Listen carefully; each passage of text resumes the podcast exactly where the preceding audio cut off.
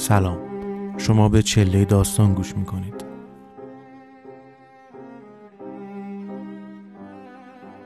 در هجدهمین شب از چله داستان شایگان واریان بخشی از کتاب عکاسی بالون سواری عشق و اندوه نوشته جولیان بارنز رو برای شما می‌خونم.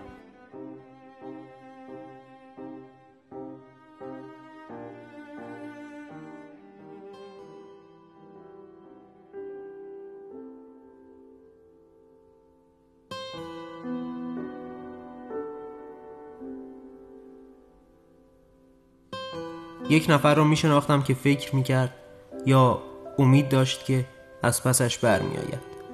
شوهر سرطانیش مدتها در بستر مرگ افتاده بود. می‌خواست واقع بین و معقول باشد. پیشا پیش فهرستی از کتاب سراغ گرفت و ادبیات کلاسیک در باب مصیبت زدگی را جمع کرد. اما زمانی که آن لحظه فرا رسید هیچ کدام از اینها افاقه نکرد. آن لحظه کذایی حس گذشت ماها حالان که به عینه فقط چند روز گذشته. سالها بود که هر از چندگاهی یاد روایت زنی رمان نویس می افتادم از ماجرای مرگ شوهر مسنترش. اعتراف می کرد در بهبهه اندوه نجوای درونی حقیقت را می شنیده که به او آهسته می گفته آزاد شدم.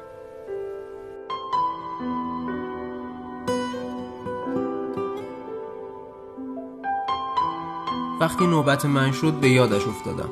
نگران از آن که آن زمزمه چقدر ممکن است حس خیانت به آدم بدهد. اما چون این صدایی هیچ وقت به گوش نرسید و چون آن کلماتی هم یک اندوه هیچ کمکی به درک سایر اندوهان نمی کند. اندوه نیز همچون مرگ پیش پا افتاده و بی همتاست.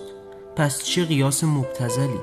وقتی مدل ماشینتان را عوض می کنید یک می بینید چقدر ماشین های عین مدل شما توی خیابان هستند قبلا هیچ وقت اینجور به چشم شما نمی آمدن.